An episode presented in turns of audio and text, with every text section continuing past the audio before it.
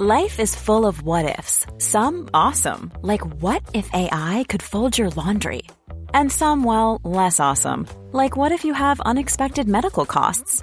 UnitedHealthcare can help get you covered with Health Protector Guard fixed indemnity insurance plans. They supplement your primary plan to help you manage out-of-pocket costs. No deductibles, no enrollment periods, and especially no more what-ifs. Visit uh1.com to find the Health Protector Guard plan for you. Perles d'histoire.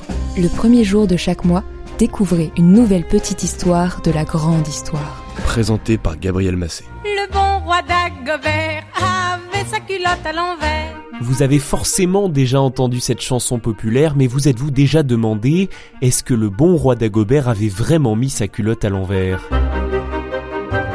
Pour répondre à cette question, je vous propose d'abord de découvrir ce monarque réputé si maladroit. Né au début du 7e siècle et mort autour de l'an 638, Dagobert Ier est un roi des Francs de la dynastie mérovingienne. C'est l'arrière-arrière-petit-fils de Clovis. Il est à la tête de l'Austrasie à partir de 622, puis devient roi des Francs en 629. Il réussit par là même à réunifier la Gaule, divisée après la mort de son arrière-arrière-grand-père. Il règne alors sur un immense territoire qui correspond à presque toute la France actuelle, sans la Bretagne et le Sud-Ouest, à la Belgique ainsi qu'à une partie de l'Allemagne et de la Suisse. Tout ça, c'est pour le roi. Dagobert est considéré par de nombreux historiens comme l'un des plus grands rois mérovingiens. C'est davantage un politicien qu'un chef guerrier et il parvient à maintenir la paix dans son royaume tout en le faisant prospérer. Il fait de Paris sa capitale et il crée un régime modéré avec un certain équilibre des pouvoirs en rendant régulière la tenue de tribunaux avec des jurys populaires. Mais sire, Non, par contre, non, mais c'est pas de problème, c'est très intéressant. Moi, j'avais jamais entendu parler de ça, mais pourquoi pas. Non, c'est moderne. C'est ça, c'est intéressant, mais il faut faire attention simplement que ce soit pas trop moderne. Voilà.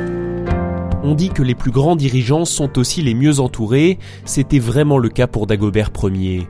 Il peut compter sur Pépin de Landen, son maire du palais, l'équivalent d'un premier ministre, ainsi que sur plusieurs fidèles conseillers, parmi eux notamment Dadon, aussi appelé Ouin de Rouen, le futur Saint-Ouin, Didier de Cahors, ou encore Éloi de Noyon, le bon Saint-Éloi de la chanson. Le bon Saint-Éloi lui dit « Oh mon roi, votre majesté est ma culottée ». Éloi était d'ailleurs un ancien orfèvre, nommé ministre des Finances par Dagobert. Il a eu l'ingénieuse idée de centraliser la frappe des monnaies pour lutter contre les fraudes. S'il est entouré d'hommes qui seront plus tard canonisés par l'Église catholique, Dagobert, en revanche, ne mène pas une vie particulièrement exemplaire. Sans rentrer dans les détails, il a eu de très nombreuses concubines. Après Gonatrude, épousée en 626 et répudiée 4 ans plus tard, il a connu Nantilde, Ragnetrude, Ulfonde, Vulféconde ou encore Berthilde. Dans des chroniques attribuées à Frédégaire, il est écrit que Dagobert était enflammé, je cite, « de sales désirs » et qu'il est impossible de lister les noms de toutes ses amantes. Bougre de gros cochons.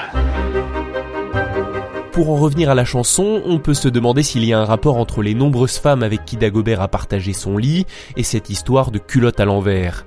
Eh bien, très probablement pas, pour une raison très simple, c'est que cette chanson sur le bon roi Dagobert ne parle en fait pas vraiment de Dagobert Ier. « Oh mon roi, votre majesté est mal culottée !»« C'est vrai, lui dit le roi, je vais la remettre à l'endroit. »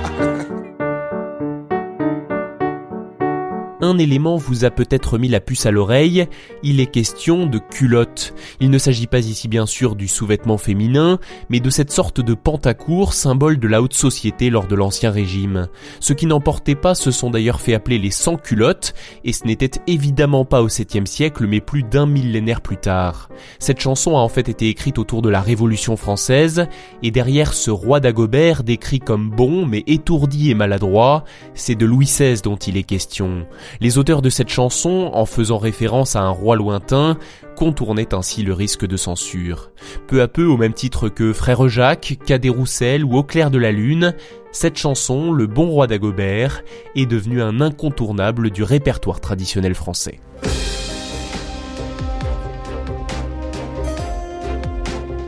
Merci d'avoir écouté cet épisode. S'il vous a intéressé, n'hésitez pas à le partager à votre entourage, à faire connaître ce podcast à d'autres passionnés d'histoire et bien sûr à vous abonner. On se donne maintenant rendez-vous le 1er janvier 2021 pour une nouvelle petite histoire de la grande histoire.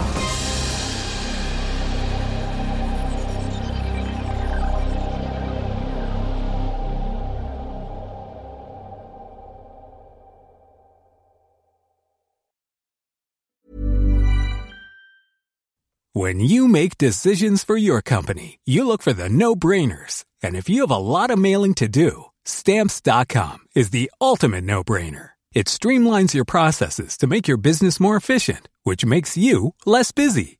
Mail checks, invoices, legal documents, and everything you need to keep your business running with Stamps.com. Seamlessly connect with every major marketplace and shopping cart. Schedule package pickups and see your cheapest and fastest shipping options from different carriers. With rates up to 89% off USPS and UPS rates. And with the Stamps.com mobile app, you can take care of mailing and shipping wherever you are. Make the same no-brainer decision as over 1 million other businesses with Stamps.com. Sign up with code PROGRAM for a 4-week trial, plus free postage and a free digital scale. No long-term commitments or contracts. That's Stamps.com. Code PROGRAM.